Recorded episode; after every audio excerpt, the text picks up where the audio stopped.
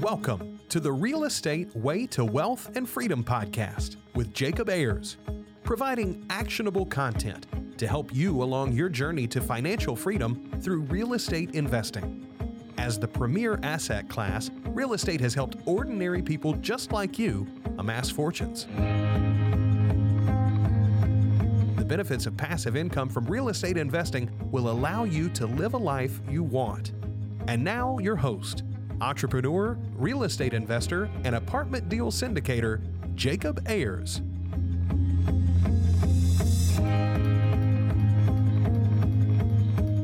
Hi, and welcome to the Real Estate Way to Wealth and Freedom podcast. Hi, I'm your host, Jacob Ayers. Thanks so much for tuning in to this week's episode. I'm so glad you're here. I'm glad today because I'm bringing you a special guest, Mr. Jefferson Lilly. Jefferson is a mobile home park investment expert. Yes, we're going to be talking about mobile home parks today. They're such a unique asset class, and we're going to talk about how Jefferson operates, acquires, finances, funds, and everything just around mobile home parks. So, Jefferson is a self made millionaire mobile home park investment expert, educator, and industry consultant. Jefferson's company owns 17 mobile home parks across the country, totaling over $32 million in value. Prior to co founding Park Street Partners in 2013, Jefferson spent seven years investing his own capital acquiring and operating mobile home parks. So, without further ado, let's jump into this week's episode.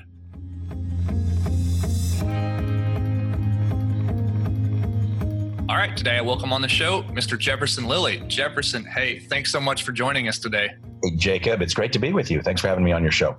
Pleasure is ours. Well, hey, Jefferson, for the audience members that don't know you yet, could you tell us a little bit about yourself, your background, how you got started in the world of real estate investing, and just your journey up to this point? Yeah, well, I'll try and keep it brief, but uh, I'm a happily married guy with three great kids. Dialing back the clock, I don't know, almost uh, 12 years ago or so, I started thinking about getting out of the stock market. Uh, I had been working in high tech, and so I had gone through the dot com boom and bust and kind of came out of that thinking, uh, to the extent personal finances, black and white. It's not quite, but basically that Warren Buffett was right and value investing was going to be uh, what was right for me and the best way to really build long term wealth. And so that then in turn led me into real estate. And I started initially, again, about 12 years ago, thinking I would buy an apartment building. I don't even think, never really considered mobile home parks. I just thought I'll buy an apartment building, put a new roof on it, put some new kitchens in it, make it better for tenants, bump the rents, make it better for me. And then then just in being on websites like LoopNet, which is basically an, an MLS type website for commercial property, just filtering for multifamily, I would see a bunch of apartment buildings but an eight cap. And again, this was pricing 12 years ago. And then there'd be one mobile home park at like a 10 cap. And I initially thought, that's absurd. I'm not buying a friggin' trailer park. Are you kidding me?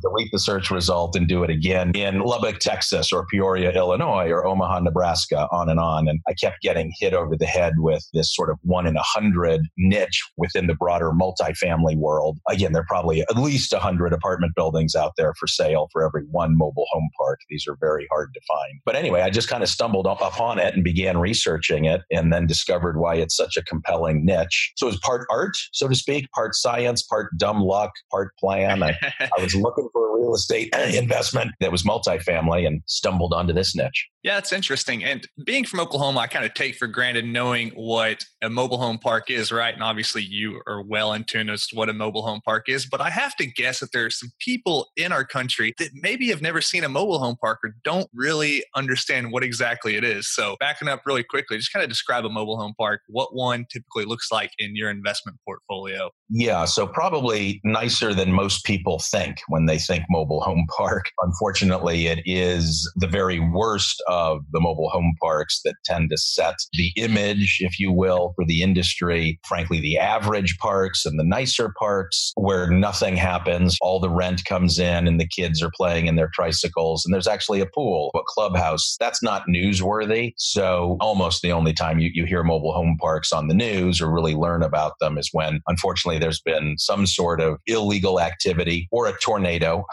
From Oklahoma, I recognize that certainly. So we're selling uh, homes to really, indeed, somewhat generally somewhat below average income folks. Uh, typically, they're making around thirty-five thousand a year household, and I think the average national household is a little over fifty. But these folks aren't poor; they aren't criminals. They don't get the reputation that they do deserve. They get one because the media, unfortunately, only covers this niche when something bad happens. But um, yeah, we've got parks with again with pools and clubhouses. Not all of them, but uh, but a few. And most of our folks own their own home, and then we'll bring in other homes and put them out on rent to own agreements or work with an originator to originate a proper mortgage. But either way, we're selling homes. We're helping folks get out of the game of paying rent forever. Almost always, they can come be on a home ownership path with us for one or two hundred dollars less than what they would otherwise pay for an apartment building in that market. And who knows, five or at most 15 years down the road, they're going to own their own house and they're going to be done at least paying rent on the structure. Presumably, they'll stick around and keep paying us lot rent, but that's their choice. We build communities of owners and we help folks get out of the game of paying rent forever in, in the traditional multifamily world. That's great. And I have to admit that mobile home parks are probably the most interesting real estate class, in my opinion, in all of real estate investing when you're looking at single families versus multifamilies, small and large multifamilies, self storage, raw land, etc. Mobile home parks are really interesting and a bit misunderstood. And they really do serve a purpose in our country, right? Because we have a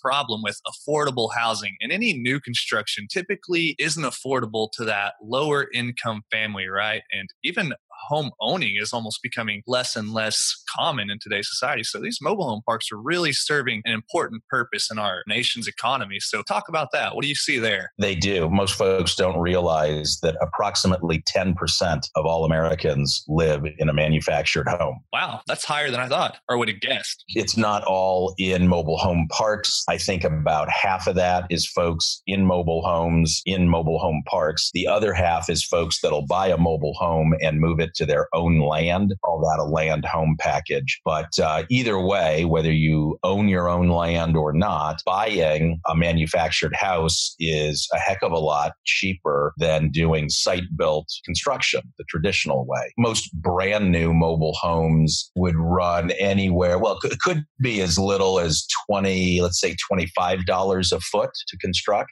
Really nice ones would probably be in the 50 to 60. That's per square feet when you're talking about mobile homes.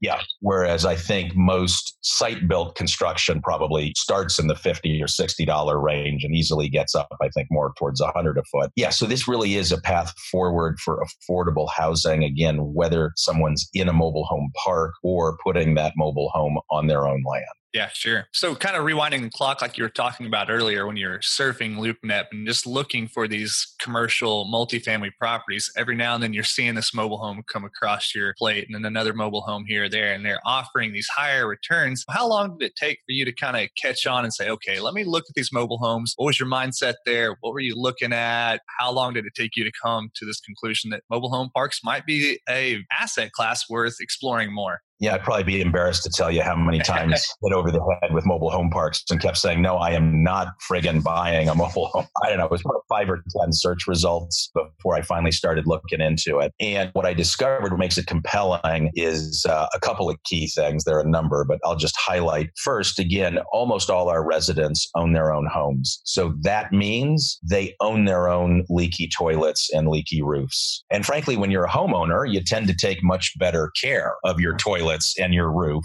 And so it's really a win win. We don't have to maintain that infrastructure. Tenants do, but it doesn't cost them anywhere near what it would cost us. Proverbial leaky toilet that needs a $12 flap is going to be a $150 bill for me to get a plumber in there to replace that $12 flap, whereas the tenant can just do it for $12. So we are more than happy to, again, help folks become homeowners. Yes, they'll have that repair and maintenance, but again, the repair and maintenance is a lot lower lower when you're giving folks a path to home ownership. They're going to behave more, almost always behave more responsibly. That's one of the key things. And another key thing is that, frankly, unfortunately, despite government politicians on both sides of the aisles talking and talking and talking about the importance of affordable housing, the fact of the matter is that over the last 30 to 40 years, pretty much a city or county government has outlawed any new mobile home park construction. These people that get, frankly, have the skills and the interest to run a political campaign and get elected to their local city or county government almost certainly are at least middle class, maybe upper middle class. Virtually none of those folks that get elected come out of mobile home parks or apartment buildings or anything that really serves the lower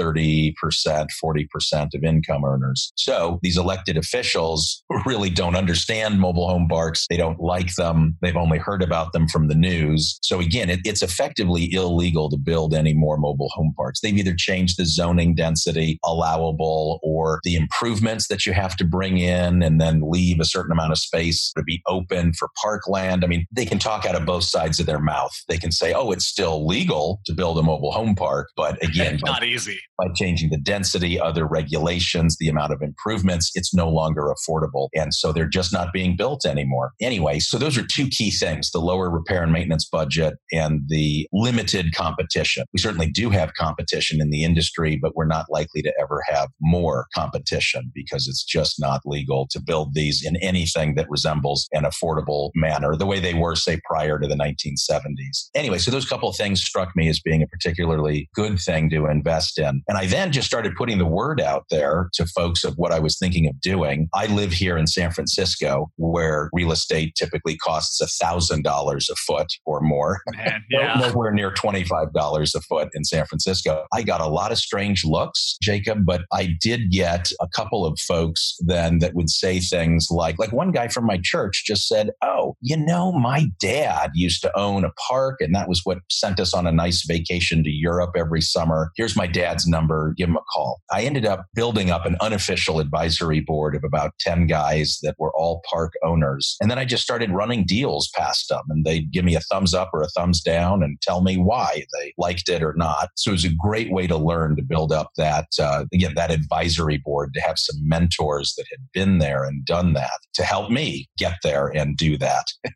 now, one thing I want to pull out of kind of what you were talking about with this uh, supply demand constraint, we're talking about, yeah, the demand's there. There's a need for affordable housing in our country. And on the supply side, governments, local municipalities are making it very difficult to build new parks. And, you know, I know that every year we lose X amount of parks, right? and Not enough are being rebuilt. So the supply is dwindling and not growing, whereas the demand is staying steady, if not increasing. So you were seeing a real need for this asset class here, creating a good investment opportunity for investors like yourself. That's correct. Yeah, good supply and demand imbalance. So let's kind of dig into the business model here and talk about how exactly does this look like? Because it's significantly different than just buying an apartment, like you said, putting in new kitchens and putting on new roofs and improving the rents and increasing the cash flow and refinancing it in year three or five and having a five year business model. What does it look like in mobile home parks? Because my understanding is you kind of have two components. You have the lots, right? The land, the infrastructure, the driveways, and then you've got the mobile homes. And sometimes those are in the same, I guess, like investment transaction, and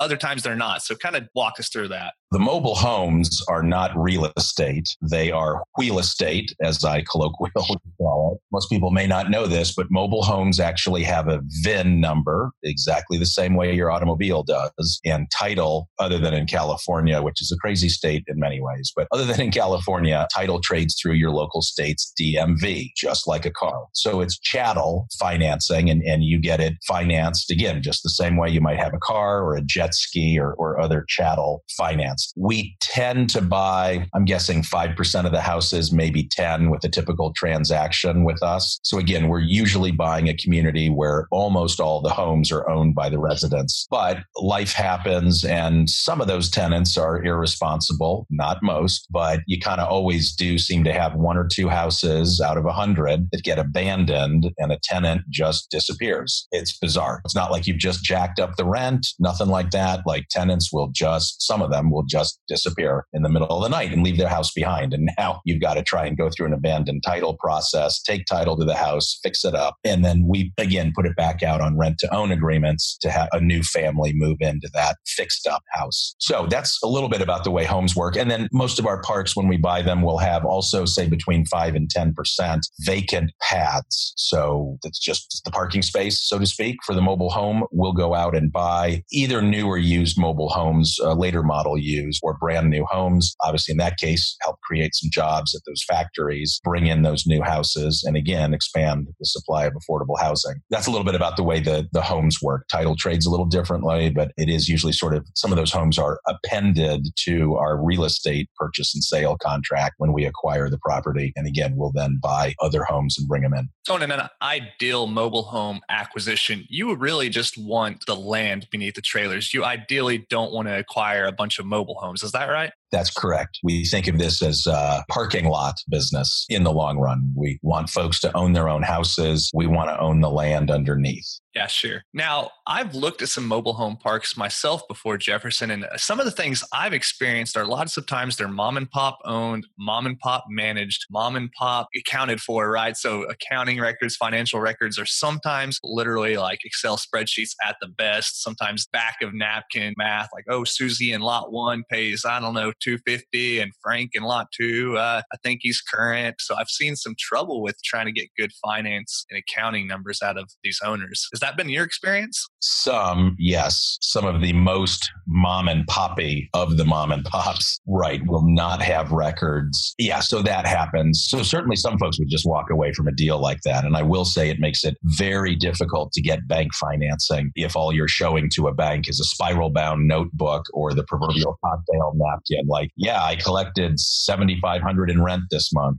in cash, by the way, no bank records. Yeah, trust me, this cocktail napkin is accurate. It was 7500 in rent. So that killed, frankly, bad record keeping will probably as often as not kill a deal because really your only path forward then is to, if you've got all cash and you're willing to take some risk and do some elbow work and knock on doors, talk to tenants, send estoppel letters and really verify that the tenants are there, that the cash flow is there. But if you as a buyer can get comfortable with that, and if you're in a position to pay all cash. Now I am, but I'm somewhat larger. I'm, I'm, nowhere near the biggest uh, in this business, but I'm certainly larger than a lot of other folks. But I would be in a position to pay all cash for a park, obviously subject to, to a good amount of due diligence, and then run it for a year. I always run my businesses honestly. We use Rent Manager. We have outside accountants. We collect every penny. We report every penny. We pay our taxes in full. But after doing that for a year, now I can go to a bank and say, hey, here's all the bank statements. We even ran the business through your bank. You saw the gazintas and the gazautas. You saw the money come in. You saw the expenses go out. You know how much money the property makes. It's been a year. I've seasoned this. I've run it professionally. Now write me a mortgage against it and let me borrow my money back out. So that's an option. Or if you don't have that much capital, a lot of sellers wouldn't be willing to do kind of a rent to own agreement, but that would be another way to try and run the business legitimately for a year. Say, if you just put down something less and did a rent to own agreement or lease option agreement for the whole park from the seller. Again, a lot of sellers aren't going to want to do that. That's another option. You really need to have a year's worth of actual deposits into a bank, a real P&L before uh, most banks would be willing to, to lend you money. Yeah, sure. Now, because of the nature of a mobile home park, having these two different kind of assets, one being the land, two being the mobile homes, there's some nuances in analyzing the finances of a mobile home park. So, do you have any kind of metrics or rules of thumb you're looking at when first kind of giving a, a park a once over financial analysis? Any kind of benefits or tidbits there?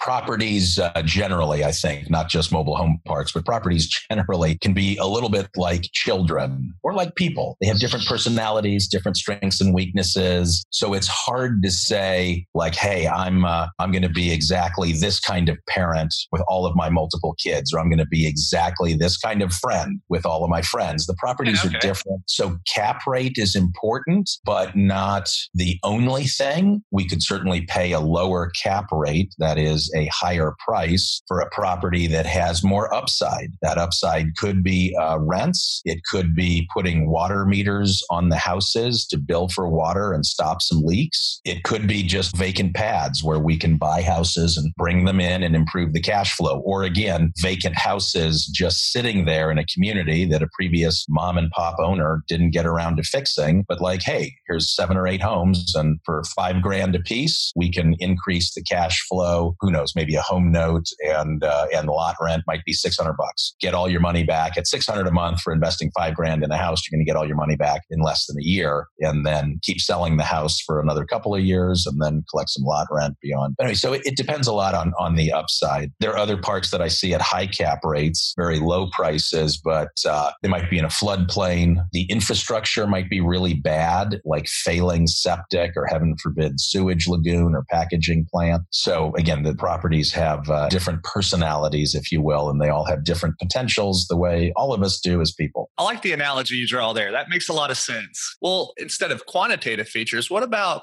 qualitative features, what you're looking for in a park? Like, for example, maybe paved drives versus non paved drives or city water versus well water, things like that. Any kind of thing you're looking for there? Yeah, in general, we're going to look for parks on all city utilities city water, city sewer. City sewer is the more important of the two. If the back end of your water system fails, you could easily, I'd say, be looking at least at three grand per house to replace a septic or a sewage lagoon or a packaging plant. Might be closer to 10 grand, depending on the infrastructure. Whereas digging a well deeper or filtering the water better, if there's some sort of contaminant, usually that's more like on the order order of hundreds of dollars per house to fix a water system, the front end of your water system. So again, if we have to pick, and so far everything we bought, at least with shareholder money, has been all city utilities. But if I had to pick, I'd pick city sewer if I had to give up one or the other. Anyway, but yeah, we look for that city water, city sewer. We also ideally like to buy parks within about five miles of a super Walmart. Walmart tends to do their demographic and economic research pretty well. If you're in a town with a super Walmart, and specifically if you're within about five miles of it, that's generally bodes well. We'll still run test ads and do a lot of other diligence, but we're just looking initially at a deal and doing a screen, just sitting there and, and saying, hey, is it all city utilities? Is it within five miles of a super Walmart? And then third, is it in a town where the average house price is more than $100,000?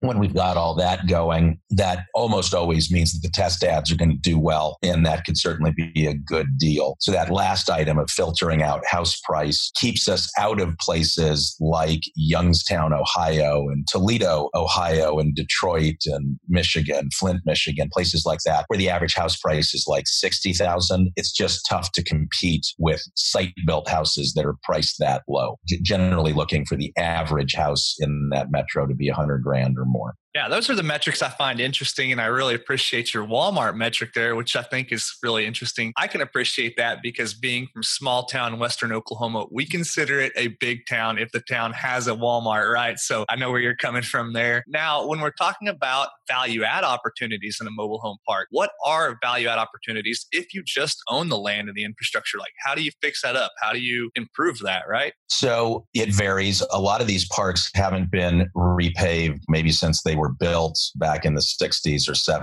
So a lot of the parks can be at least partially repaved, or you can do some pretty significant pothole repair. So that's obviously making an improvement. We've seen for a couple of the parks that have pools or clubhouses, sometimes those are in disrepair or have some amount of deferred maintenance. We'll also go in and sometimes we just paint houses that we don't even own. We'll just make it a gift to our tenants. Obviously, we're painting then typically the older homes that may well be showing their age, but but we'll just go and repaint it and a fresh coat of paint and some nice contrasting paint on the trim can do wonders for the appearance of a home and therefore the park as a whole, especially if you have a park as one of ours did in the Tulsa metro where there was a fairly dilapidated old house on like the number one spot right up front by the entrance. It was the very first thing people saw going into that park. So we got it painted. Anyway, so we can do that sort of thing. We also, there are also some sort of softer issues, so to speak, or, or not physical issues to improving some of these parks. Some parks will unfortunately have gang activity, drug activity, sex offenders, disrespectful tenants. Usually it's a dude playing his stereo at 3 a.m. on his front porch, rocking out to let guy. Yeah. some of these parks have that guy. And you'd be amazed what it'll do for a park when you get rid of gang activity or a known sex offender or somebody just being that disrespectful. Then all of a sudden you have uh, what I call a J Curve there is not named after me.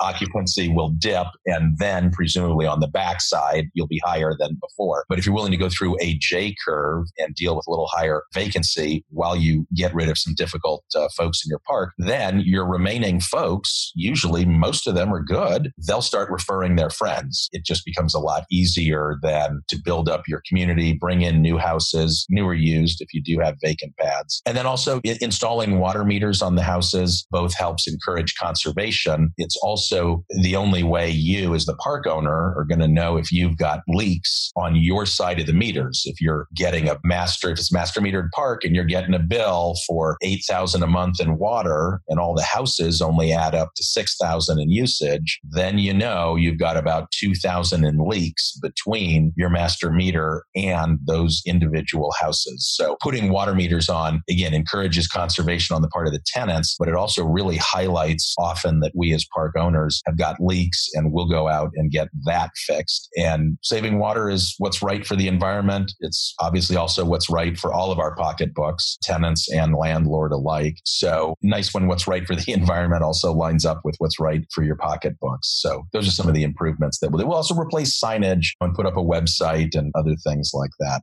Yeah, so there are ways to significantly improve value and, and provide opportunities to improving the way this park is performing through little things like you're talking about metering the parks, putting up signage, even going in and doing things like painting these mobile homes that you as the park owner don't even own just to improve the morale and have those owners take pride in the park and be proud to live there and keep it up. And of course, the management piece, right? Always an opportunity there to uh, manage it a bit better. Now let's talk about that. How does one manage a mobile home park? Almost all our communities have an on-site manager. That's again somebody that lives in the community. We'll be looking to hire somebody that owns their own house as most of these folks do and we'll look typically for somebody that has one of the nicest houses in the community. That means they're clearly have pride of ownership. So we've got that person on site collecting rents, calling in the plumber to deal with sewer unstops, calling the mower to get the place mowed, that, that sort of thing. But we'll then also have usually a regional manager overseeing that person, another set of eyes, making sure that they're actually enforcing the rules. Is all the grass cut? Is the junk picked up around the houses? That sort of thing. And then we've got somebody at headquarters that specifically also our accounts receivable person, and she also checks checks to make sure that all the rent is coming in. So it's not just the manager saying, yes, I collected from everybody, but it's again also our accounts receivable person double checking all those deposits into the bank. And we make, you know, other extended use of technology. We love Dropbox. We'll have a, a manager just go and drive through a park with their phone, their camera pointed out the window, just videoing the condition of the park. We still get on site a couple times a year at least, but uh, again, we can also have that manager take a good video of the park and upload that into Dropbox. And it's almost as good as being there. So we, yeah. we do that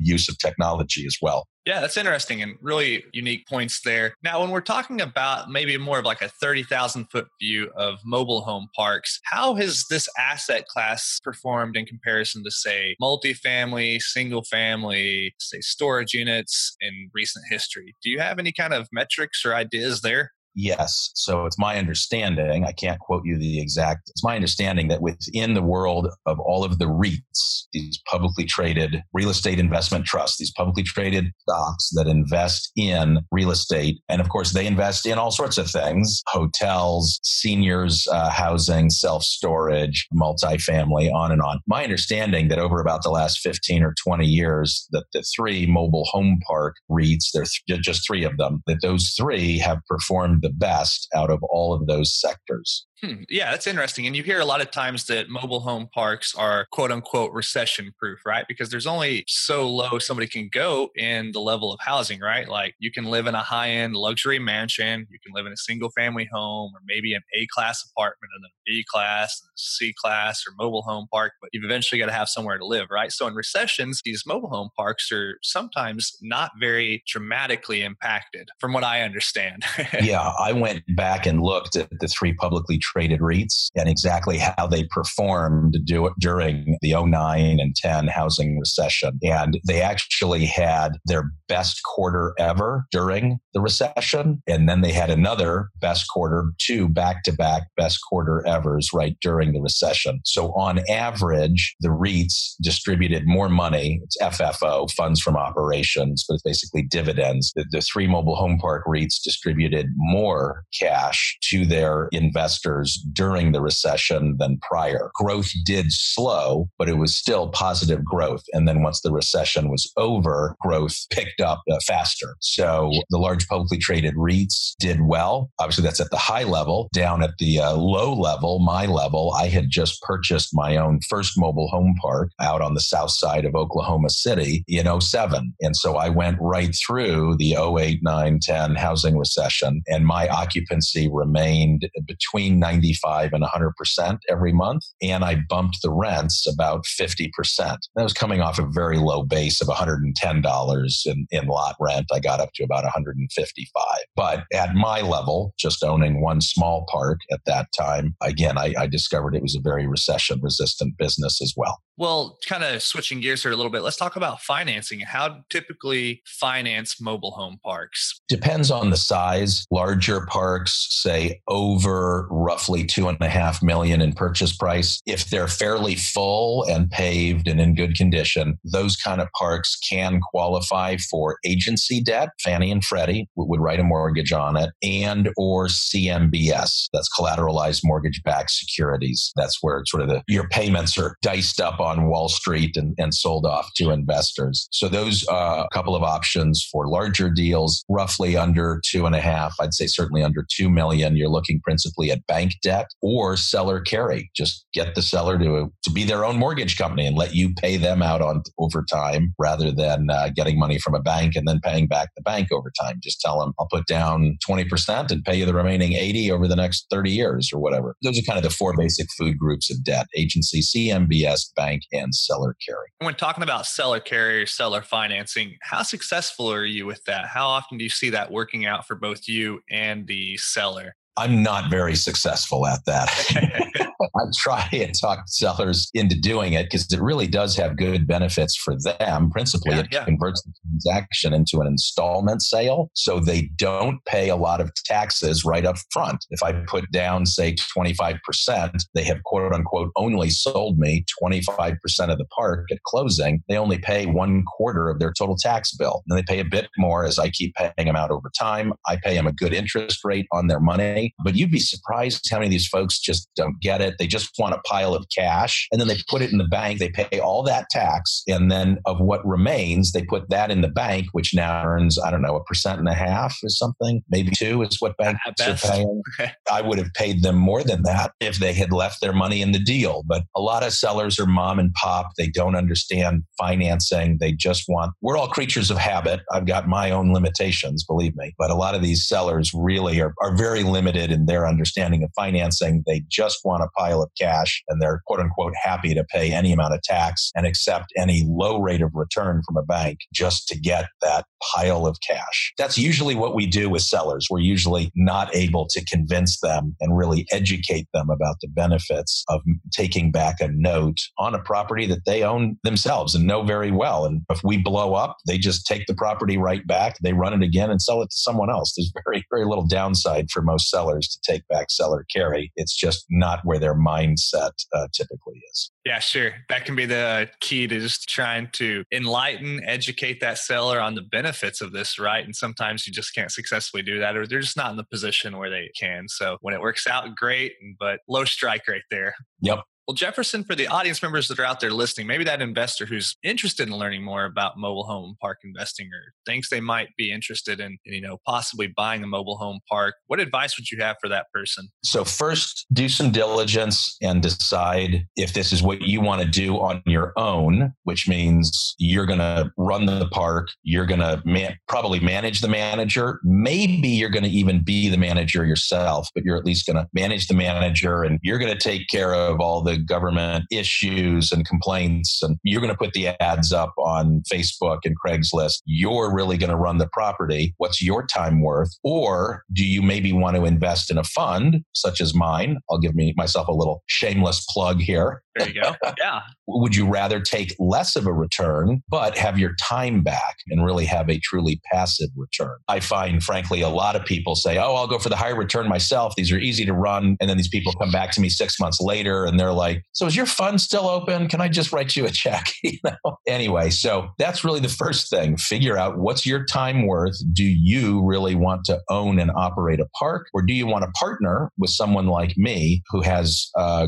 greater expertise? I don't know everything, but I have greater expertise than first time buyers. And again, folks can then uh, sit back and make a truly passive investment with a mobile home park fund. Yeah, sure. I guess that's a decision every investor has to ask themselves in any yeah. asset class, mobile home park, single family, et cetera. Right? It's like, what level of involvement do you want to have in this, right? Do you want to be the one picking up phone calls and answering questions from tenants and managing deals and hiring contractors and all that goes with it? Or would you rather have a more passive approach? And if that's the case, then yeah, someone like yourself is a great partner in that situation. Well, Jefferson, hey, it's been a lot of fun kind of just picking your brain, talking to you about mobile home parks. It's not an asset class that we hear a lot about, especially in the world of real estate investing. Of obviously, that's not the case with yourself, right? That's what you eat, sleep, and breathe. But to a lot of people, it's a new thing, maybe a little bit of a, an unknown. So, really interesting to kind of hear your take. Now, as we're wrapping up here, we've got a lightning round, just a series of questions we ask every one of our guests. Are you up for it?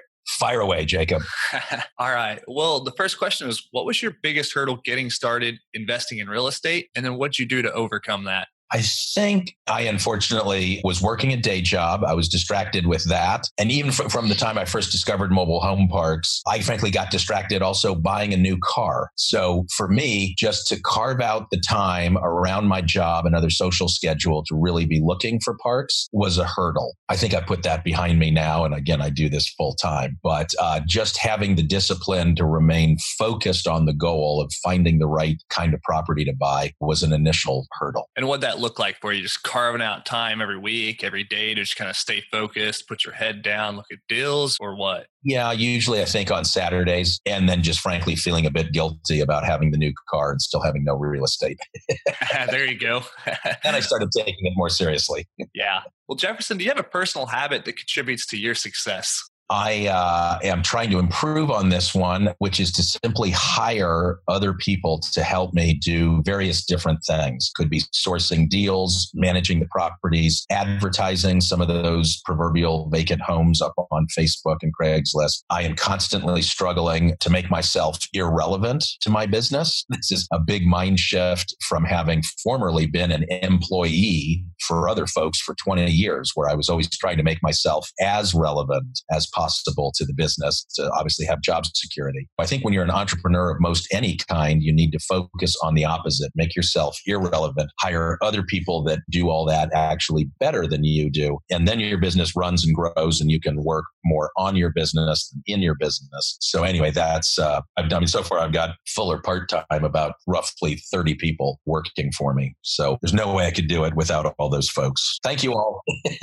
there you go. Shout out. Well, Jefferson, do you have an online resource that you find valuable in your day to day? One good one actually is bestplaces.net. It's a website to go and get a bunch of demographic information on cities and towns. So, for instance, when I mentioned earlier that I'm looking to buy a property in a metro where the average house price is 100,000 or more, I can go to bestplaces.net and just put in that city and it has that information and much more. So that's a very good one no matter what kind of real estate you're in. Bestplaces.net helps you understand more about how house price, employment, population, size, growth, occupancy versus vacancy of the housing stock. There's just a wealth of information there. Awesome. Great. Yeah, it's a new one to me. So we'll link that in the show notes if our audience members want to check that out. Now, Jefferson, what book would you recommend to the listeners and why?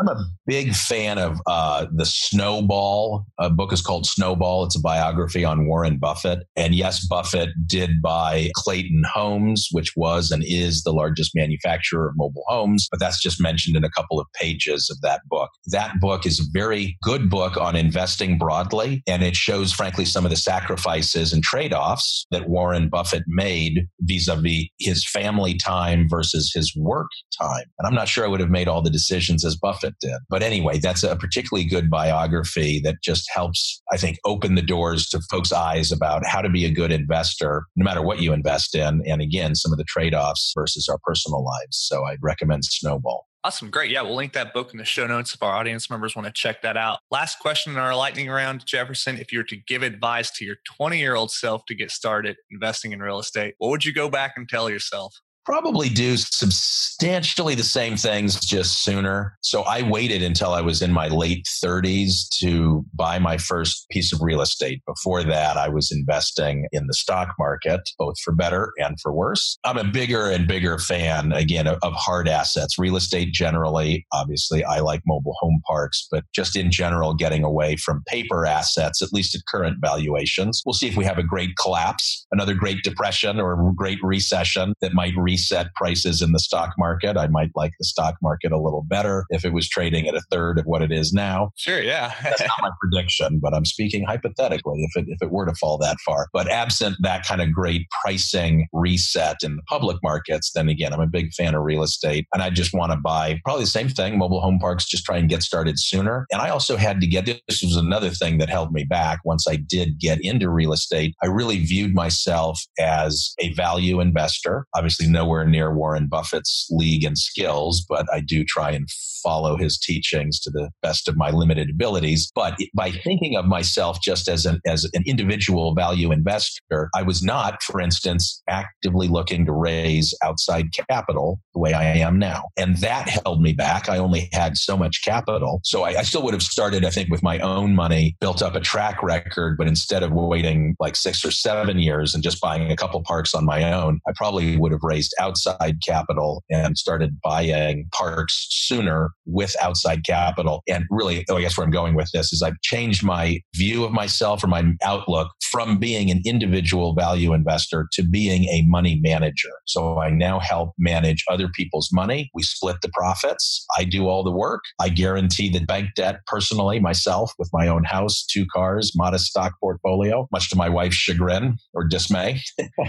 but to me, that that feels it's a more profitable way to work. Again, where I'm helping other people invest in this space. I take on the workload and the deal structuring activities. But again, I view myself now as a money manager rather than specifically as my own value investor just for my own capital base. Yeah, sure. Well, it's not surprising, Jefferson, that this is not your very first time to talk behind a mic about mobile homes as you actually host a mobile home investing podcast called the Mobile Home Park Investor Podcast. So tell us a little bit about that, what you discussed there, and what audience members could expect if they go over there and give that a listen. Yeah, so they can find it maybe ease, most easily just by going to Mobile Home Park Investors, that's plural, Mobile Home Park Investors.com, and that'll link you through to iTunes and Stitcher where you can find it. Also, link you into my group on LinkedIn, same name, Mobile Home Park Investors. We've got almost 5,000 folks on LinkedIn trading tips and asking questions. And I also publish the industry's calendar of events. You can download that, connect your phone right into it, all from mobilehomeparkinvestors.com. But we've had a range of content. So I started off just talking through my own experiences buying mobile home parks. I then ended up doing, I've done I don't know, 120 some odd podcasts. We've had a range of guests on, including Jim Clayton, the founder of Clayton Mobile Homes that he sold to Warren Buffett for about a billion six. So we've had, I think, Jim's a, roughly a billionaire. We've had a billionaire on the podcast.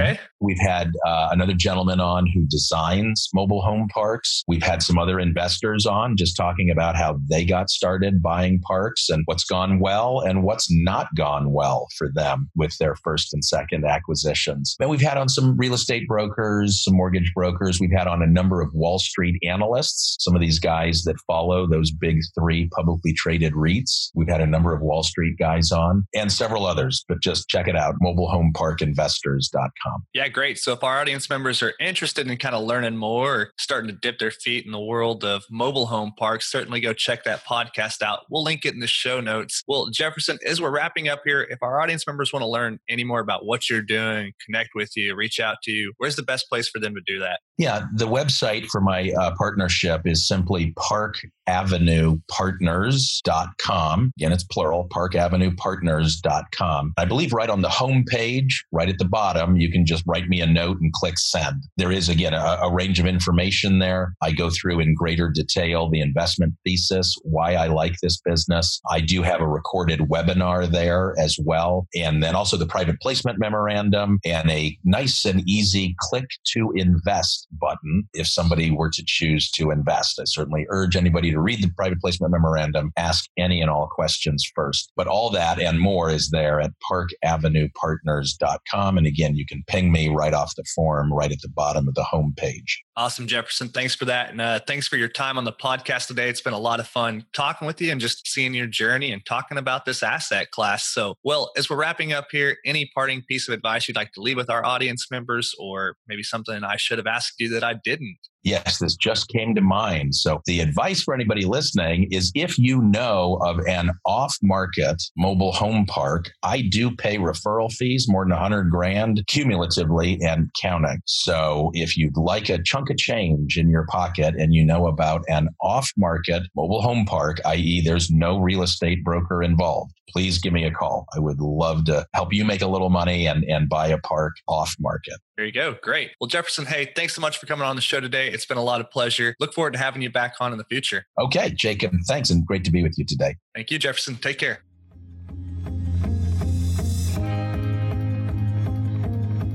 All right, that wraps up this week's episode with our guest, Jefferson Lilly. Hey, I hope you're getting value from these shows. If you like what you heard, please go over and leave a rating and review on whichever platform you're listening on. It would mean so much to the show. And hey, if you have any questions about anything we talked about in today's conversation with Jefferson, feel free to either reach out to him or myself. You can find all of those resources we mentioned in the show notes today. So, as always, if you have any questions or comments or want to reach out to me, feel free to do so. I love hearing from you. I love talking with you and learning about what you're doing. So you can do that at www.jacobayers.com. Till next week, engineer the lifestyle you want. You've been listening to the Real Estate Way to Wealth and Freedom podcast, providing you actionable content to build your real estate empire. Nothing on this show should be considered specific, personal, or professional advice. Please consult an appropriate tax, legal, real estate, financial, or business professional for personal advice. The opinions of guests are their own. Information is not guaranteed. All investment strategies have a potential for profit or loss. The host is operating on behalf of the Real Estate Way to Wealth and Freedom LLC exclusively.